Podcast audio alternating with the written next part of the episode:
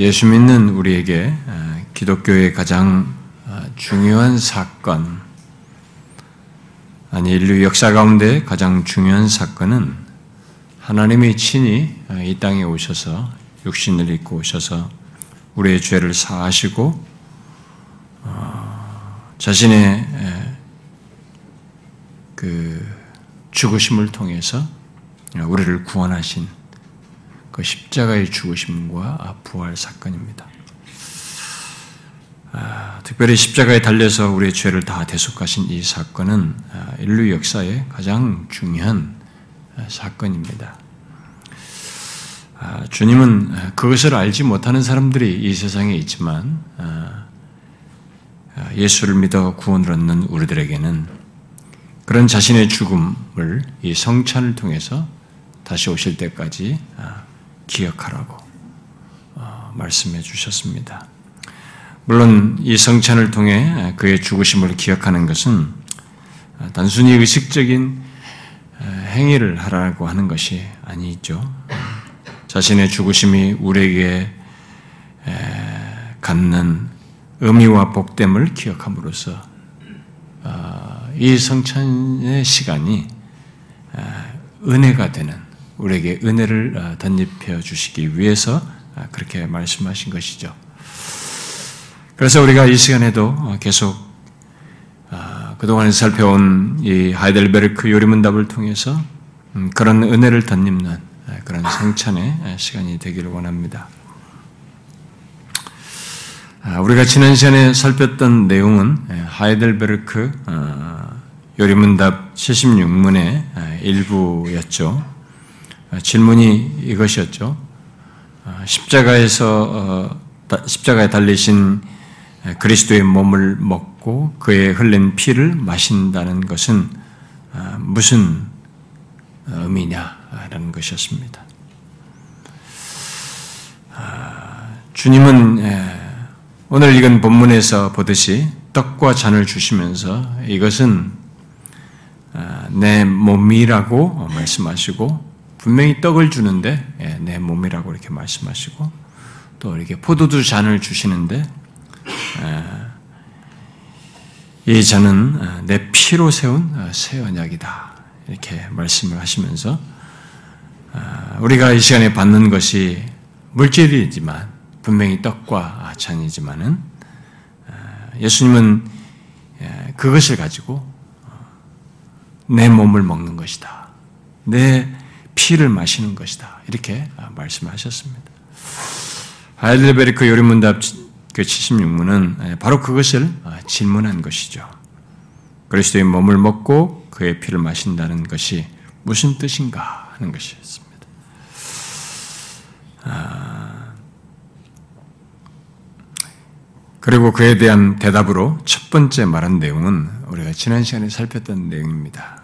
그것은 믿는 마음으로 그리스도의 모든 고난과 죽음을 받아들인 것이다. 그리스도의 몸과 피를 마신다는 것은 믿는 마음으로 그리스도의 모든 고난과 죽음이 나를 위해 일어난 것임을 받아들인 것이다. 이게 첫 번째 대답이었습니다. 그러니까 예수 믿는 자는 모두 어, 예, 바로 어, 그런 의미로 떡과 잔을 받습니다.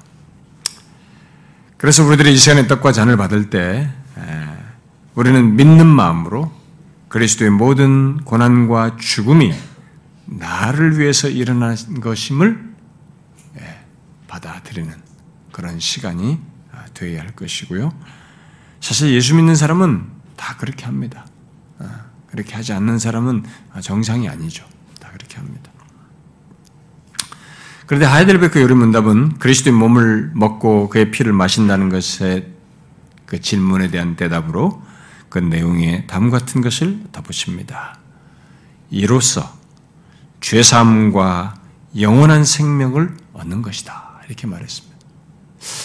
우리가 떡과 잔을 받는데 이게 그리스도의 몸을 먹고 피를 마시는 것인데 이것은 이게 무슨 뜻이냐라고 했을 때 이로써 죄삼과 영원한 생명을 얻는 것이다. 이렇게 대답을 했습니다. 아, 그러니까 그리스도의 모든 고난과 죽음을 받아들임과 동시에 믿음으로 내가 죄삼과 영원한 생명을 받은 자라는 것을 확인하는 것이죠. 아, 이렇게 현재 시제로 말을 한 것은 그것이 현재적으로 나에게 사실이라고 하는 것을 떡과 잔을 받음으로써 이렇게 수용하고 받아들이는 것이죠. 확인하는 것입니다. 아, 결국 떡과 잔을 먹고 아, 예, 받아서 먹고 그리스도의 그것을 통해서 그리스도의 몸을 먹고 피를 마신다는 것은 바로 그런 사실을 믿음으로 확인함으로써 현재적인 이 떡과 잔을 받는 이 순간 현재적으로 자신이 죄삼을 받고 영원한 생명을 얻은 자인 것을 확인하면서 맛보는 것입니다. 그 실체를 맛보는 것이죠. 아, 예수 믿는 사람들이 아, 일생에 받는 떡과 잔은 그래서 특별한 것입니다. 단순히 우리가 예, 예, 밀가루를 먹는 게 아니에요. 예? 단순히 포도주라는 이런 이런 물질을 먹고 마시는 것이 아닙니다. 우리는 그것이 그리스도의 몸을 먹고 그의 피를 마신다는 의미를 갖는 것이어서 그리스도께서 몸을 찢고 피를 흘리심으로써 있게 된 우리의 죄사함, 예? 이 죄사함을 받고 죄사함을 받고 영원한 생명을 얻었음을 확인함으로써 실제 우리를 그렇게 되게 하신 하나님의 은혜를 경험하는 것입니다. 그러므로 우리는 떡과 잔을 통해서 그리스도께서 몸을 찢고 피를 흘리신 것을 보아야 하고 그것은 나의 죄를 사하기 위해서 있었던 일어난 있었던 일인 것을 믿음으로 받아들여야 합니다. 이 시간은 그 시간이에요. 그러니까 우리는 그리스도의 죽으심으로 내게 어떤 일이 일어났는지를 이 시간에 떡과 잔을 받으면서 보아야 하는 것이죠. 바로 나의 죄를 지시고 그렇게도 끔찍한 죽음을 그냥 자연사가 아니라 죄라는 것에 대한 형벌로서 받는 죽음이라고 하는 것을 당사자가 그렇게 당하신 것, 그런 죽음을 당하시고 그 결과로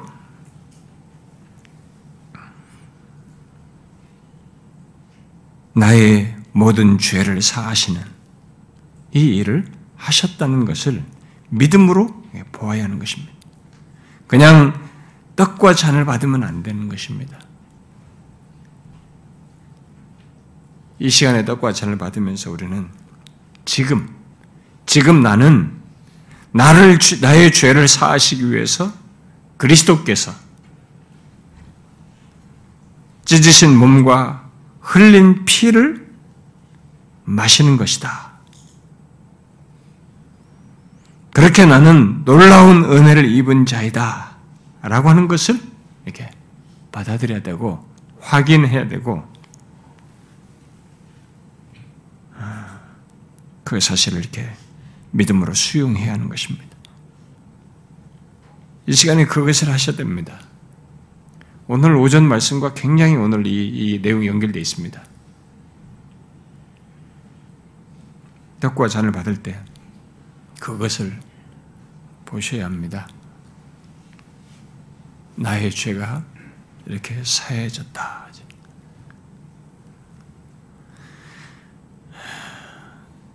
여러분 혹시라도 음, 우리 교회에서 교리를 배우고 예, 설교를 듣고 성경 공부를 하는 가운데 나의 죄가 사해졌다.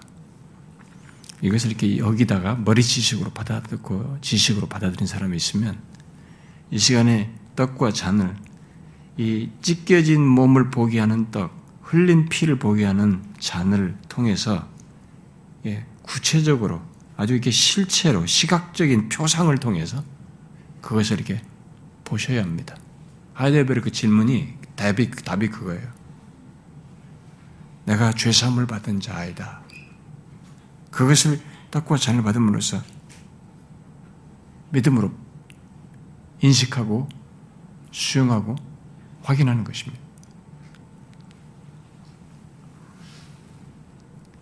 그것을 위해서 하나님의 아들이 진짜 몸을 찢으셨어요. 진짜 피를 흘리셨습니다. 우리는 죄가 주는 심판, 죄로 인해서 죽는다는 것, 이것에 대해서 우리는 이해력이 없습니다. 거의. 왜냐하면 자연사거든 거의 다요. 사실은 죄로 인해서 있게 됐는데 누구나 다 그렇게 죽으니까 죄로 인해서 죽는 것인데도 죄로 인해 죽는다는 생각을 거의 못하고 자연사처럼 생각합니다. 근데 죽으실 수 없는 분이 그 경험을 하시는 거예요. 우리의 죄에 대한 우리의 죄를 해결하기 위한 그 죄의 심각하고 무서운 그 끔찍한 결과죠. 형벌이죠. 죽음. 그리고 그 죄에 상응해서 받아야 할 형벌을, 진노를 자신이 받는 것이죠. 이 떡과 잔은 하나님의 아들이 그렇게 해서 우리가 죄사함을 받았다라는 것을 말해주는 것입니다. 우리는 그걸 이 시간에 확인하는 것이에요. 현재적으로 확인하는 것입니다. 그리고 더 나아가서 이 시간에 떡과 잔을 통해서 곧 그리스도의 몸을 먹고 그의 피를 마시는 것을 통해서 우리는 그렇게 그리스도께서 몸을 찢고 피를 흘리심으로써 내가 영원한 생명을 얻었다는 것을 현재적으로 보며 확인하셔야 하는 것입니다. 영원한 생명. 그것을 말해주는 게 이거예요. 떡과 잔을 그리스도의 몸을 먹고 피를 마시는 것의 현재적 의미는 바로 그것을 얘기하는 것입니다. 나는 본래, 나의 본래의 운명은 그리스도께서 몸을 찢고 피를 흘리시면서 받으신 하나님의 진노를 받고 영원한 사망에 처해야 할 사람이에요. 그게 우리입니다. 우리는 그런 자리인데, 그런데 이 시간에 우리가 떡과 잔을 받는, 받으면서 우리는 그리스도께서 나를 위해서 모든 죄를 담당하셨기 때문에 곧 몸을 찢고 피 흘려 죽으셨기 때문에 영원한 사망이 아니라 정반대로 영원한 상, 생명을 얻게 되었다는 것은 현재적으로 확인하는 것입니다.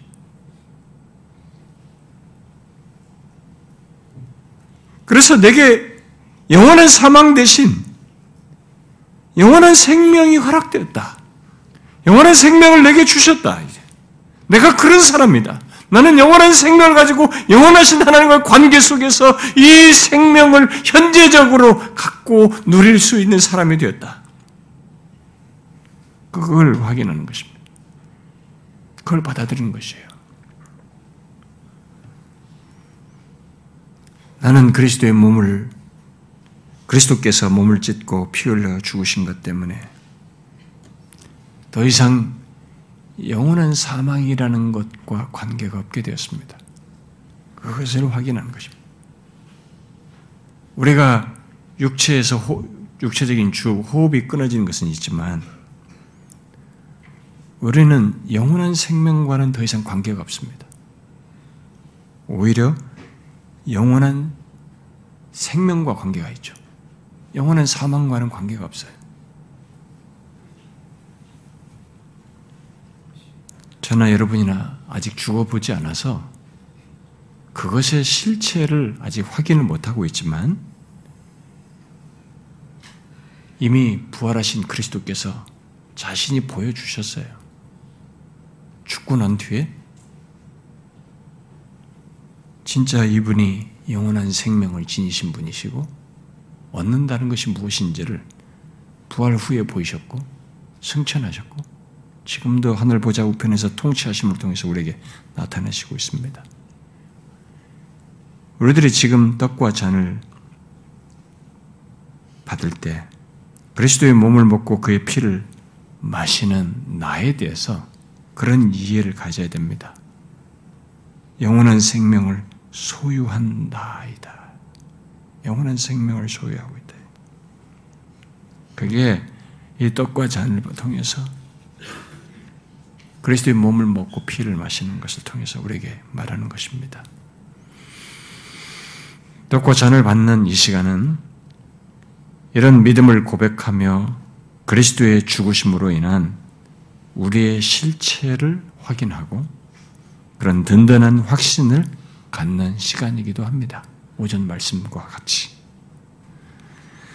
또 그런 놀라운 은혜가 내게 베풀어진 것을 확인하며 그 은혜를 힘입어 살고자 하는 마음을 갖는 시간이기도 합니다. 왜 성찬이 은혜의 방편입니까? 그런 놀라운 사실을 우리에게 확인하도록 하시고 내가 그리스도의 죽으심으로 말미암아 그런 은혜와 복을 받은 자인 것을 알고 확인하고 살도록 하기 위함입니다. 그래서 은혜 방편이에요. 내가 얼마나 큰 은혜를 입은 자인지가 다시 한번 확인되면서 부인할 수 없는 내게 베풀어진 은혜를 보게 되고 확인하게 되거든요. 여러분 그리스도께서 몸을 찢고 피를 흘리심으로써 오늘 오전 말씀에 연결해서 내가 얼마나 복된 자가 되었는지 특히 나의 모든 죄가 사함받고 영원한 생명을 얻었다는 것을 다시 확인하시고 주님은 그걸 기뻐하셨어요. 자신이 올 때까지 계속 그 사실을 확인하라는 것입니다. 이 죽으심 오실 죽으심 다시 오실 때까지 이 성찬을 통해서 그 죽으심을 기억하는 가운데 계속 그것을 다시 확인하는 거예요. 우리들은 그리스도께서 몸을 찢고 피 흘리심으로써 내 죄 모든 죄가 사함을 받고 내가 영원한 생명을 얻었다는 것을 계속 반복해서 확인하라는 것입니다. 그 선명한 증거, 흔들릴 수 없는 사실의 근거에서 바로 그런 자로서 살라라고 우리에게 말씀하시는 것입니다. 여러분 보십시오. 여러분들이 빵 쪼가리 같은 것을 막지만은 이 찢겨진 겁니다. 하나짜리를 찢은 거예요. 그리스도께서 우리의 죄를 사하기 위해서 이렇게 몸이 찢어졌습니다. 포도주 잔을 마시면서 우리는 그리스도께서 나의 죄를 사하시고 영생을 주시기 위해서 이렇게 피를 흘리셨어요. 우리는 그 의미를 믿고 확신하고 그게 나의 실체인 것을 알기 때문에 그리스도의 몸을 먹고 그의 피를 마시는 것입니다. 떡과 잔이지만 이 사실을 알고 받으시고 자기에게 분명하게 선언하십시오. 떡과 잔을 받으면서 먹고 마시면서 선언하십시오. 나의 모든 죄가 이렇게 지키신 그리스도로 말미암아 피 흘리신 그리스도로 말미암아 사함 받았다. 예수 믿는 자는 그렇습니다. 나는 지금도 영원하신 하나님과 이 영생을 생명의 관계를 현재부터 갖고 받은 자이다. 그것을 확인하는 중에 주께서 저와 여러분에게 더 큰 은혜 주시기를 구합니다. 자, 기도합시다.